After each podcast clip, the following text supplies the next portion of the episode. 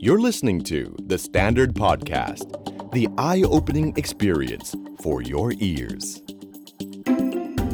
The Money Case by The Money Coach. Brought to you by SCB. Real money, real people, real problems. คุณผู้ฟังทุกท่านคิดว่าการเลือกคู่ครอง มีผลกับเรื่องเงินเงินทองทองในชีวิตของเราหรือเปล่าครับ แล้วคุณคิดว่า เวลาจะเลือกใครสักคนเป็นคู่ของเรา จะต้องพิจารณาเรื่องการเงินของว่าที่คู่ชีวิตของเราหรือเปล่า สวัสดีครับอย่าตกใจนะครับ คิดว่ากดเข้ามาฟังพอดแคสต์ผิดรายการนะครับ นี่คือรายการ The Money Case by The Money Coach กับผม โคชหนุ่มจักรพงศ์เมธพันธ์นะครับ ขึ้นเรื่องหัวข้อมาทำนองนี้นะครับแหมมันก็ใกล้วาเลนไทน์แล้วเนาะจริงๆแล้วมันมีที่มาที่ไปนะครับ เรื่องมันมีอยู่ว่าอหลายครั้งเลยที่ผมได้มีโอกาสได้พูดคุยกับคนที่เข้ามาขอคำปรึกษาทางการเงิน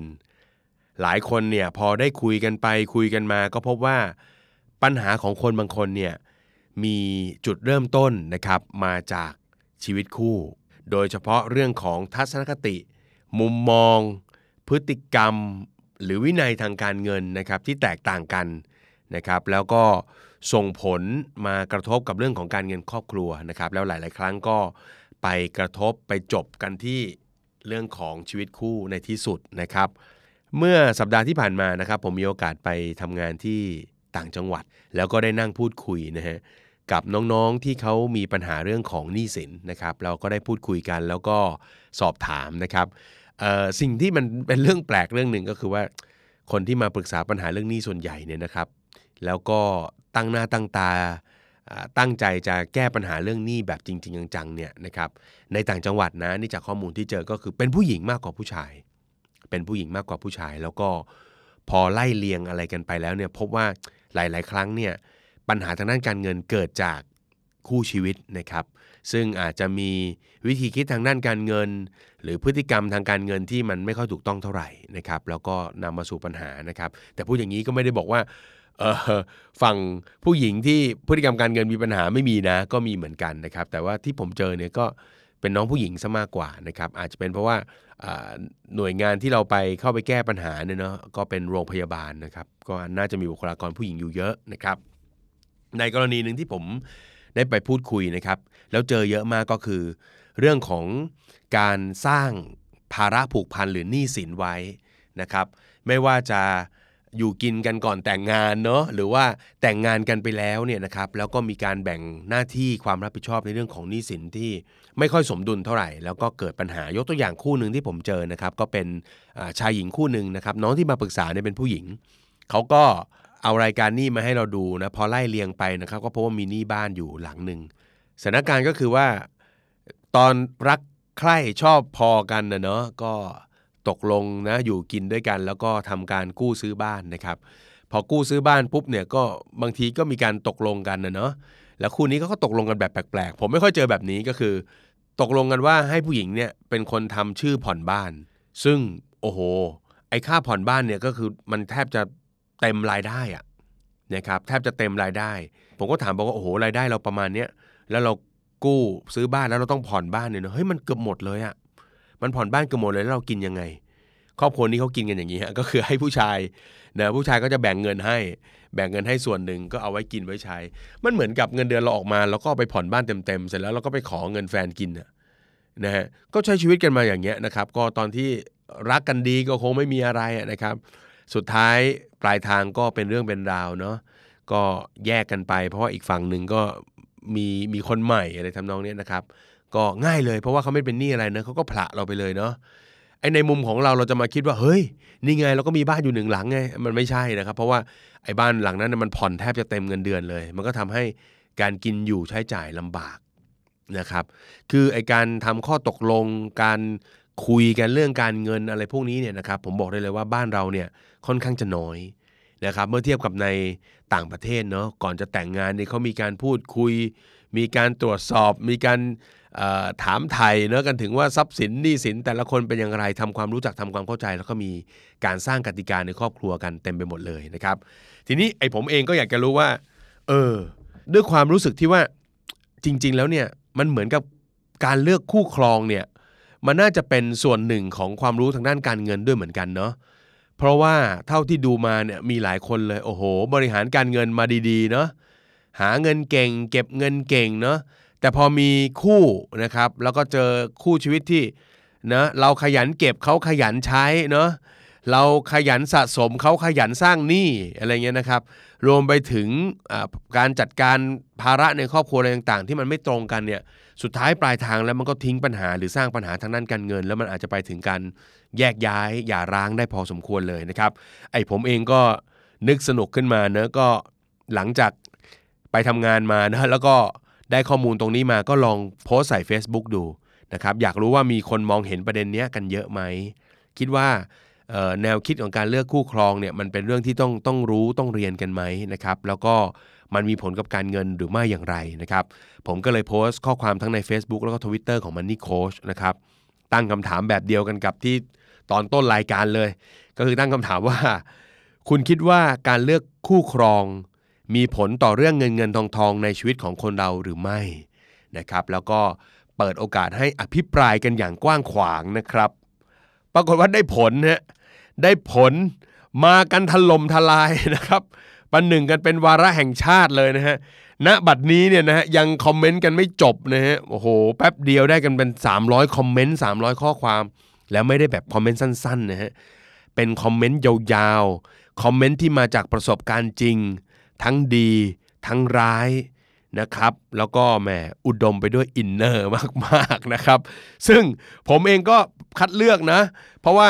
เอ้ยไอ้ถ้าไอ้คน comment เรื่องพวกนี้มันเป็นคนที่ยังไม่มีคู่แล้วก็มันยังไม่เข้าใจถูกไหมมันไม่อินถูกไหมเราก็เลือกเฉพาะคนที่มีคู่มานะฮะก็นะฮะเดี๋ยววันนี้เราจะหยิบมาให้อ่านกันนะครับแหมวันนี้ content ของ The Money Case เราเป็นลักษณะที่นะ user generate content เลยทีเดียวนะครับ เอาละ เรามาดูกันนะฮะอะคอมเมนต์ที่ผมว่ามันมันน่าสนใจนะฮะน่าสนใจวันนี้หยิบมาเล่ากันแล้วเดี๋ยวช่วงท้ายๆ ผมจะให้หลักคิดหลักการด้วยนะว่า เอ๊ะ ถ้าเราจะทำให้การเงินในชีวิตคู่มันดีเนี่ยนะมันต้องมีหลักเกณฑ์หลักการอะไร อาจจะหยิบยืมจากเมืองนอกที่เขาเป็นกฎกติกาใช้กันสักนิดหนึ่ง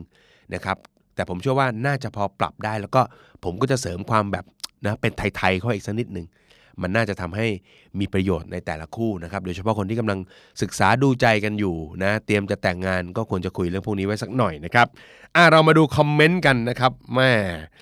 หลากหลายสบายแฮร์เหลือเกินนะฮะเอาละนะครับอ่าคอมเมนต์ใน Facebook นะครับที่ผมดูแล้วว่าอ่าดีๆนะคือค่อนข้างจะออกไปในทางเดียวกันหมดเลยนะครับ เรามาดูคอมเมนต์แรกนะครับ มีผลแน่นอนค่ะ ถ้าแนวคิดการใช้เงินต่างกันมาก และต่างคนต่างไม่ปรับให้จูนเข้าหากัน คนหนึ่งขยันหาเก็บ อีกคนขยันใช้ฟุ่มเฟือยไม่มีเหตุผล สุดท้ายปลายทางไม่เลิกกันก็อาจประสบปัญหาบางอย่างในชีวิตคู่แน่นอนค่ะนะครับโอ้นี่เป็นเคสที่น่าจะเจอแล้วก็เห็นกันเยอะพอสมควรนะครับ ฐานะทางการเงินอาจจะไม่ต้องเสมอกัน แต่ความคิด ทัศนคติและศีล ท่านผู้ชมครับไปถึงศีลเลยนะครับ ยังไงก็ไปกันรอดนะครับ ถ้าศีลเสมอกันก็ไปกันรอดนะครับ เพราะเมื่อมีปัญหาก็จะหาวิธีการแก้ไขไปด้วยกันได้ค่ะนะครับคอมเมนต์ที่2นะครับที่บอกว่าดีเหมือนกันก็คือ เมื่อก่อนไม่เคยคิด อันนี้น่าจะมาจากประสบการณ์จริงเลยนะ แต่ได้แต่งแล้วรู้เลยว่าสำคัญมากอันดับต้นๆเรื่องทัศนคติทางการเงิน ถ้ามีปัญหาเรื่องเงินแล้วปัญหาเรื่องอื่นจะตามมาแน่นอนค่ะนะครับโอ้อันนี้เป็นผู้รู้ เพราะว่าน่าจะแต่งแล้วนะครับเขาบอกเขาแต่งแล้วนะครับเพราะน้องๆก็ฟังกันไว้นะฮะนะฮะเรื่องแบบนี้ต้องใส่ใจนะครับ อีกคอมเมนต์หนึ่งผมชอบฮะลมหนุนหรือลมต้าน คนข้างกายหรือหอกข้างแคร่ความคิดที่แตกต่างทางการเงินส่งผลแน่นอนค่ะ บางคนอาจจะแข็งแกร่งได้ด้วยตัวเอง พาการเงินไปรอดทั้งทั้งที่คนข้างๆม่ได้นำพาเท่าไหร่ สุดท้าย อาจจะได้พาติดตัวไปด้วยแค่อย่างใดอย่างหนึ่ง มันอาจจะไม่สมบูรณ์ค่ะ โอ้โหนะครับก็นะเท่าที่ฟังในเพจอ่านในเพจก็จะมีคำแนะนำเนาะจากประสบการณ์ทั้งนั้นเลย แล้วก็จะฝากเตือนน้องๆนะครับที่ยังไม่ได้แต่งงานเนาะให้ใส่ใจเรื่องตรงนี้เป็นสำคัญนะมุมคิดน่าจะคล้าย ๆ กันก็คือว่าฐานะทางการเงินเนี่ยอาจจะไม่ต้องเท่ากันก็ได้ นะครับเพราะสมัยนี้ไอแนวรักต่างวันนะและถูกกีดกันนี่น่าจะเหลือแต่ในละครแล้วนะนะครับจริง ๆ ก็อาจจะมีบ้างแหละเนาะแต่ก็น้อยลงนะครับผมคิดว่าน้อยลงนะแล้วก็ถ้าเกิดว่าแนวคิดตรงกันนะอาจจะไม่ตรงกันก็เรียกว่าสอดคล้องไปในแนวทางเดียวกันเพราะตรงกันหมดทุกเรื่องคงไม่ใช่ มันก็ต้องเป็นคนคนเดียวกันไปแล้วเนาะเพราะฉะนั้นมันแค่สอดคล้องกันก็น่าจะไปได้นะครับสำคัญมากค่ะโค้ช ถ้าเป้าหมายชีวิตไม่ตรงกันหนทางชีวิตคู่ก็คงไม่ราบรื่น การสร้างเนื้อสร้างตัว เพื่อได้เวลามาอยู่กับคนที่เรารัก ก็คงไม่มีความหมายสักเท่าไหร่ เรื่องงานก็สำคัญ แต่เรื่องคู่ชีวิตก็ไม่ได้เป็นเรื่องที่สำคัญน้อยไปกว่ากันเลยค่ะ ถ้าการที่เรามุ่งมั่นทำงาน เก็บออม อดออม ลงทุน คือการเติมเต็มเงินในกระเป๋าแล้ว ชีวิตคู่ก็เหมือนเป็นการเติมเต็มพลังงานชีวิตเลยค่ะ รู้สึกดีใจมากที่ได้คู่ครองเป้าหมายเป็นไปในทิศทางเดียวกัน ขอบคุณเพจ Money Code นะครับเหมือนเพจ The Cupid เลยนะฮะที่ทำให้เราได้เจอคู่ครองที่คิดเหมือนกันค่ะโอ้นะครับมาเจอกันที่เพจผมด้วยนะครับมันนี่คนที่คล้ายบาทหลวงเหมือนกันนะครับ ทีนี้มาดูแบบแนวฮาฮาบ้างนะครับฮาฮาแต่แบบเออผมว่าได้อะไรดีนะครับ เขาบอกว่า ผมโชคดี ที่อำนาจในการบริหารเงินส่วนตัวของผมหมดไปตั้งแต่เดทครั้งแรก นับจากวันนั้นจนถึงวันนี้ ลูกอายุได้สองขวบ ทุกอย่างยังคงเหมือนเดิม น้ำตาจีไหลนะครับ อันนี้ก็เป็นวิธีการบริหารชีวิตคู่แบบหนึ่งนะครับ ก็คือยอมซะนะยอมซะแล้วชีวิตจะง่ายขึ้นนะครับเออมันก็ดีเหมือนกันนะเราก็ไม่ต้องทะเลาะกันนะครับ แต่อย่างเงี้ยลักษณะแบบเนี้ยผู้ชายแบบเนี้ยคือผู้ชายที่รักแฟนมากเนาะ นะครับแม่นะครับแม่ใครมานิคนเหมือนกันนะครับยอมซะแล้วชีวิตจะง่ายนะครับ อีกอันหนึ่งนี่อันนี้ก็หานะครับ เรื่องคู่ครองเนี่ยนะครับโค้ดถ้าเลือกไม่ดีเนี่ยสามารถพลิกโอกาสให้กลายเป็นวิกฤตได้เลยนะครับ ผมนะครับ ฟังดีๆนะ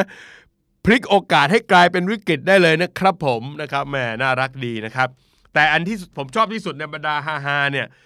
ผมชอบอันนี้ ผมชอบอันนี้ ลองฟังนะฮะว่ามันจริงไหม มีเมียสวย เพื่อนอิจฉาห้านาที แต่มีเมียเก็บเงินดี เพื่อนอิจฉาชั่วชีวิตนะครับ อ่านแล้วสะดุดเองนะครับแม่น่ารักมากเนะ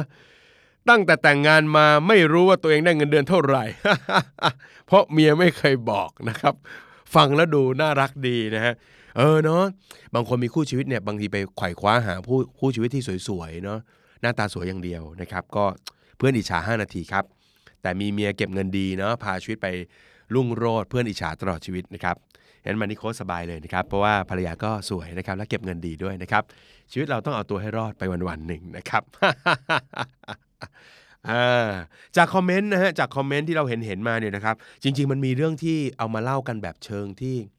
เรียกว่าผิดพลาดจนถึงกันแยกทางกันไปเลยนะผมก็ขออนุญาต ละไว้แล้วกันเนาะไม่หยิบมาอ่านแล้วกันเพราะว่าแหมก็เป็นเรื่องเศร้าของของคู่เขาอยู่แล้วเนาะแต่ก็ก็อยากให้ทุกคนทราบไว้ว่า ถ้าการเงินมันเปราะบางมากๆเนี่ยนะสุดท้ายปลายทางมันก็อาจจะไปจบกันถึงขั้นชีวิตคู่มันไปต่อกันไม่ได้ด้วยนะครับเเท่าที่ผมดูเนี่ยนะครับหรือคอมเมนต์ประมาณ 300 กว่าคอมเมนต์ที่นั่งอ่านนะครับด้วยช่วยเลยช่วงระยะเวลาอันสั้นเนี่ยเนาะก็พบว่ามันมีหลาย ๆคำนะฮะที่มันจะเป็นตัวเชื่อม ของคู่ชีวิตหรือคู่ครองทางนะว่าจะทำยังไงให้อยู่รอดปลอดภัยทางการเงินได้ มันจะมีคำพวกนี้หลุดเข้ามาในเกือบทุกๆ comment ครับก็คือคำว่า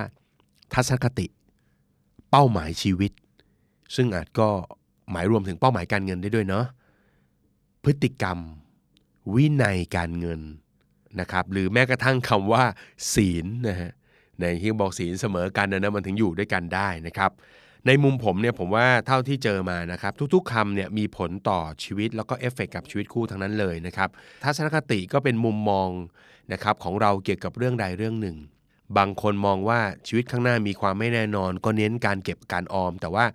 บางคนก็อาจจะมองว่าชีวิตมันต้องมีความสุขก็ต้องจับจ่าย ก็ไม่มีใครผิดนะแต่จุดที่มันเหมาะสมที่สุดก็คือตรงกลางๆ เป้าหมายนี่ก็เป็นอีกเรื่องสำคัญนะครับ เพราะว่ามีบางคู่ชีวิต อาจจะมีฝ่ายใดฝ่ายหนึ่ง มีเป้าหมายทางชีวิต มีเป้าหมายทางการเงิน แต่ว่าก็ไม่เคยสื่อสารไม่เคยบอกนะครับ ซึ่งบางทีมันก็อาจจะไม่ใช่ความผิดของคู่ชีวิตเราก็ได้นะ แต่กลายเป็นว่าเราเก็บเป้าหมายนั้นไว้คนเดียว มุ่งมั่นตั้งใจทำของเราคนเดียว แล้วก็ลืมไปว่าการที่เราจะมุ่งมั่นไปสู่เป้าหมายใดๆเนี่ยมันมีการใช้เวลาถูกไหมมีการใช้ทรัพยากรในชีวิตต่างๆ มากมายเนาะการที่คนข้างๆเราไม่รู้อะไรกับเราด้วยเนี่ยมันก็ทำให้เนาะ เกิดความละหองระแหงไม่เข้าใจกันได้ พฤติกรรมเนี่ยนะฮะบางคู่ก็เกิดจากการที่มีบุคคลที่ 3 เข้ามาเกี่ยวข้องนะครับ ก็ทำให้มีปัญหาทางด้านการเงินทะเลาะกันบุคคลที่3เนี่ยจจะไม่ใช่คนใน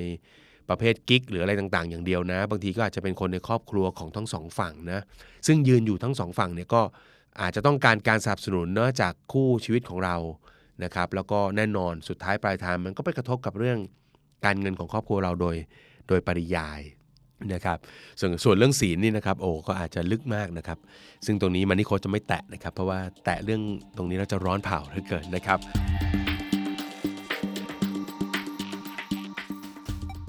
คุณผู้ฟังครับ เคยโดนไหมครับ ไปกินข้าวกับแก๊งเพื่อนทีไรเนี่ยจะต้องโดนตีเนียนให้เราออกไปก่อน แล้วก็เงียบหายกันไปทุกที นี่ถ้ามีคนช่วยทวงเงินให้แบบเราไม่ต้องเสียฟอร์มก็คงจะดีใช่ไหมครับ SCB Easy ให้คุณทวงเงินแบบล้ำๆ แค่เข้าไปที่แอป SCB Easy เลือกเมนูเตือนเพื่อจ่าย กรอกเบอร์โทรหรือเลขบัตรประชาชนของคนที่เราต้องการทวง แล้วใส่ยอดที่ต้องการเรียกเก็บ เท่านี้คุณเพื่อนก็จะโดนทวงไปแล้วเรียบร้อยครับ SCB Easy เป็นคนทวงเงินเพื่อคุณ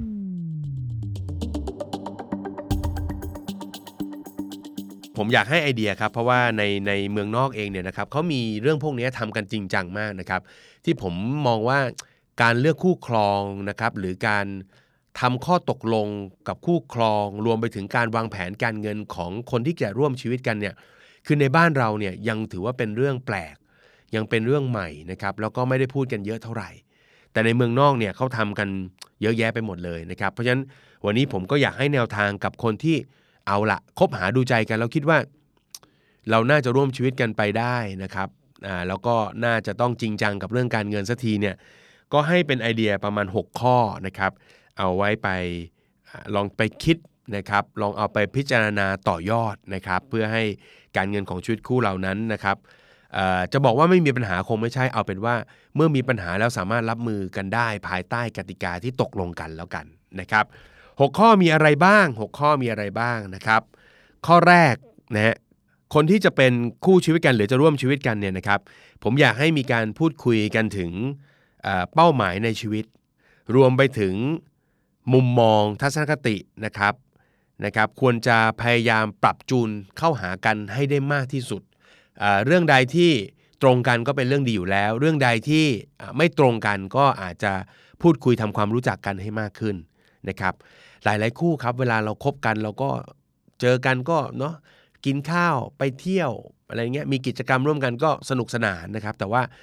เมื่อไหร่ก็ตามที่มันจะถึงช่วงที่จะต้องจริงจังแล้วนะครับวางแผนจะแต่งงานกันแล้วเนี่ยเนาะมันอาจจะถึงขั้นที่เราเริ่มมาพูดคุยกันนะครับว่าเออในชีวิตเราเนี่ยเนาะถ้าแต่งงานไปแล้วเนี่ยหรือก่อนแต่งงานเราควรจะมีอะไรนะควรจะมีบ้านมีรถ ถ้าแต่งงานแล้วเนี่ยเนาะอยากจะ มีครอบครัวมีลูกสักกี่คนจะแยกออกมาจากครอบครัวใหญ่ไหมจะมาแยกอยู่กันเองไหมจะซื้ออยู่เองหรือจะเช่าจะอะไรไปก่อนยังไงดี ผมว่าเรื่องพวกนี้มันเป็นเรื่องที่ต้องคุยกันนะครับเราจะรวมไปถึงหน้าที่การงานของแต่ละฝั่งด้วยว่า เธออยากทำงานแบบนี้ไปตลอดไหมหรือเธออยากมีแผนอะไรยังไง ผมคิดว่าการได้คุยทำความรู้จักนะครับ แล้วก็คุยกันไปถึงทิศทางแนวโน้มในอนาคตเนี่ยผมว่า มันอาจจะทำให้เกิดการเขาเรียกอะไร เหมือนกับพอเปิดประเด็นปุ๊บ ก็จะมีการอภิปรายเนะเขาเรียกมันการถกเถียงดิสคัตกันนิดนึงว่าชีวิตมันเรากับเธอเนี่ยมันคิดตรงกันไหมแล้วเธอต้องการอะไร ถ้าเธอไม่ตรงกับฉันมันพอจะทำไปพร้อม ๆ กันทั้งทั้งที่ไม่ตรงกันได้ไหมเนาะแล้วมันมีเรื่องการเงินอะไรบ้างที่เข้ามาสนับสนุน อันนี้ก็เป็นเรื่องที่ห นะครับ คือคนเรามันจะใช้ชีวิตคู่กันนะเนาะ คนมันเป็นแฟนกันมันเป็น 3 ปี 5 ปีก็แต่งงานบางคนจะเร็วกว่านั้นก็ได้ แต่ว่าพอเป็นช่วคู่ชีวิตมันอยู่กันยาวนะครับ เพราะฉะนั้นก็ต้องคุยกัน อันที่สองฮะก็คือการเปิดเผยข้อมูลทางการเงินต่อกันโอ้ถ้าเป็นเมืองนอกนี่โอ้โหนะครับอย่างกับทำการซื้อบริษัทกันน่ะต้องมีการเปิดข้อมูลเนาะของเราก็เออเนี่ยนะเรามีข้อมูลอะไรบ้างนะครับ เรามีฐานะรายได้ยังไงเนาะ เรามีเรื่องของหนี้สินที่มีอยู่ในนามบุคคลเนี่ยอะไรบ้างก่อนที่จะแต่งงานนะครับ ตรงนี้เนี่ยผมถือว่ามันเป็นเขาเรียกอะไรความจริงใจต่อกันเนาะที่เราจะเล่าให้ฟังกันว่าโอเค ผมมีรายได้เท่านี้นะเงินเดือนเท่านี้เนาะแล้วก็รายจ่ายส่วนตัวผมมีประมาณเท่านั้นเท่านี้นะครับ ปัจจุบันผมต้องจ่ายให้อะไรบ้างนะครับ ในขณะที่ทางแฟนก็อาจจะเล่าเรื่องของตัวเองเช่นกัน แล้วก็แลกเปลี่ยนข้อมูลกัน นะครับไอ้ข้อมูลเนี่ยโดยเฉพาะข้อมูลที่อาจจะมีผลกระทบต่อชีวิตคู่นะครับอย่างเช่น เรื่องของฝ่ายใดฝ่ายหนึ่ง อาจจะต้องอุปถัมภ์ใครอยู่ และอาจจะต้องอุปถัมภ์ต่อ หลังจากการแต่งงานไปแล้วก็ยังจะต้องจ่ายอยู่อย่างเช่น คนหนึ่งส่งน้องเรียน อีกคนหนึ่งต้องส่งให้พ่อแม่ใช้อะไรเงี้ยนะครับ ข้อมูลแบบนี้เนี่ยควรจะเปิดพูดคุยกันนะครับ คือหลักคิดของเรื่องพวกนี้เขาบอกว่า คนเราเนี่ยถ้ารู้ก่อนเนะบอกให้รู้ก่อนเนี่ยเขาเรียกว่าชี้แจง แต่ถ้าปล่อยให้มารู้กันทีหลังเนี่ยเขาเรียกว่าแก้ตัวนะครับ ซึ่งมันเสียความรู้สึกกันไปแล้วเนาะเพราะฉะนั้นก็น่าจะบริหารจัดการได้ไม่ง่ายนักนะครับ อันที่ 3 ครับ แน่นอนแหละ แต่ก่อนก็กระเป๋าใครกระเป๋ามัน ทีนี้พอจะมาอยู่ร่วมกันเนอะเราก็ต้องมาคุยกันให้ชัดเจนว่าเหมือนกับทำสัญญาข้อตกลงร่วมกันเลยครับ ทั้งในเรื่องของการจัดการเงินในชีวิตประจำวัน เช่น เงินเดือนได้มาคนละกระเป๋า แล้วพอแต่งงานแล้วจะยังไง จะรวมมาที่เดียวกันไหม หรือจะแยกกระเป๋าเหมือนเดิม แล้วก็แยกความรับผิดชอบว่าเธอดูแลเรื่องนั้น ฉันดูแลเรื่องนี้นะครับ อย่างเคสที่เล่าให้ฟังในตอนต้นนะครับเนาะโอ้มันก็แปลกๆนะที่แบบ เอ้ให้ผู้หญิงผ่อนบ้านทั้งหมดเลยเนาะแล้วผู้ชายก็ดูแลค่าใช้จ่ายอะไรเงี้ยเนาะที่แฟร์ก็อาจจะเป็นคนละครึ่งอะไรอย่างเงี้ยเนาะอ่าถ้าเมื่อมีปัญหาอะไรก็อาจจะเนาะจะได้แบบแบ่งกันรับผิดชอบไม่ใช่อ้นี่คือเอาละมีปัญหาปุ๊บชิ่งได้เลยนะนะครับ อันนี้ก็แหมพูดยากนะเวลารักอะไรก็ได้นะครับ ก็ต้องคิดเผื่อไว้บ้างนะครับ พูดคุยกันไว้นะครับ รวมไปถึงเรื่องของเกณฑ์การตัดสินใจทางการเงินนะครับ อย่างเช่น ถ้าในอนาคตเราจะซื้อบ้านหลังใหม่นะเราจะตัดสินใจกันยังไงเนาะบ้านเราจะไม่ให้แบบคนใดคนหนึ่งคิดเนาะ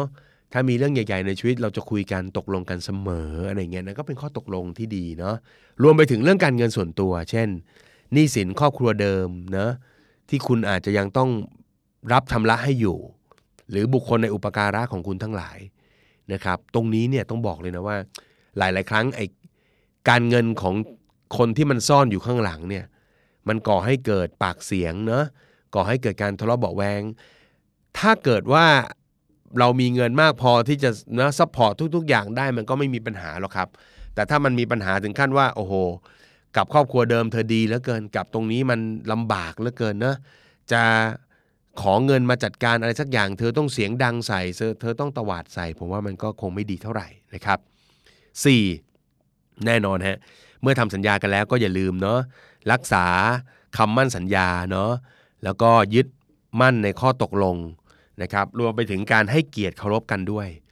คืออันนี้หมายถึงแบบ ก็ไม่ต้องพยายามจับผิดนะเนาะอะไรเล็กๆน้อยๆก็มองมองข้ามๆไปบ้างเนาะ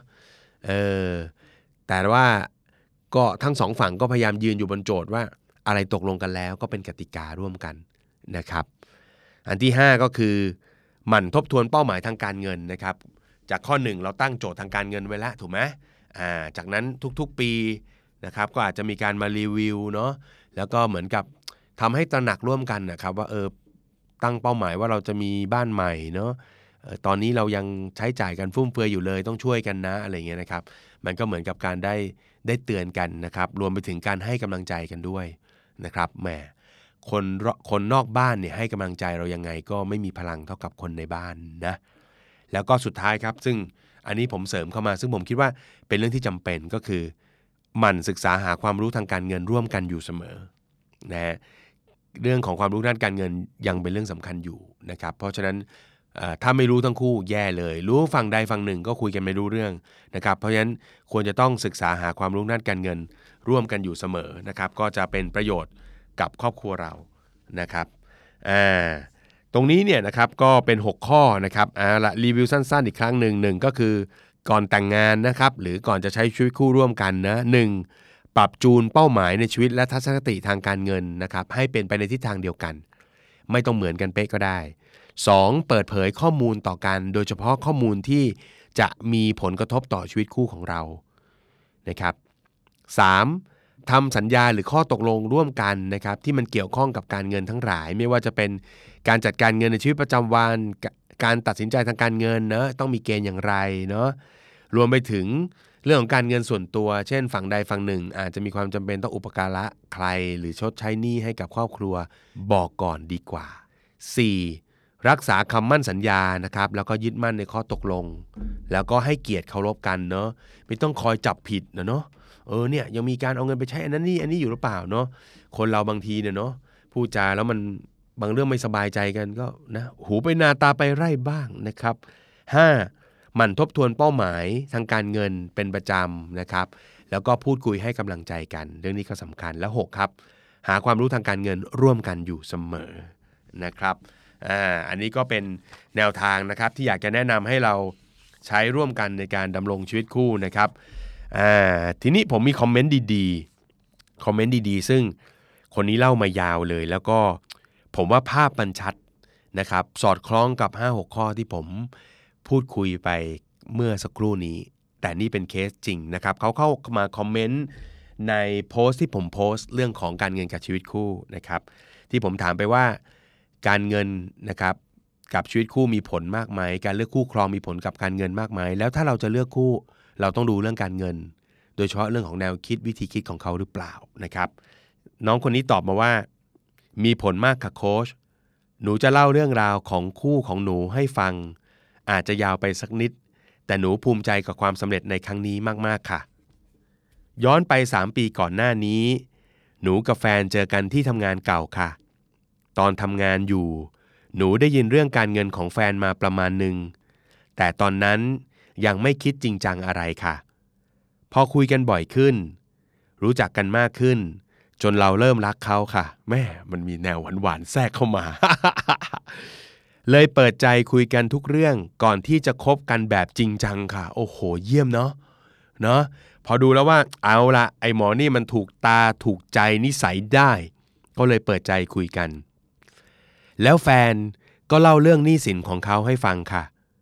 แฟนหนูเขามีปัญหาเรื่องหนี้สินแสนกว่าบาทตั้งแต่เรียนจบใหม่ ๆ เหตุเพราะกินเหล้าตามสไตล์หนุ่มวิศวโยธานะครับ นะครับแม่ดูดูมันเป็นโลโก้ของพวกเรายังไงไม่รู้นะน้องๆเบาๆกันหน่อยนะครับ ประจวบเหมาะกับที่ไซต์ทำงานของเขาเนี่ยมีปัญหาเรื่องการเงินค่ะทำให้เขาต้องกดบัตรเงินสด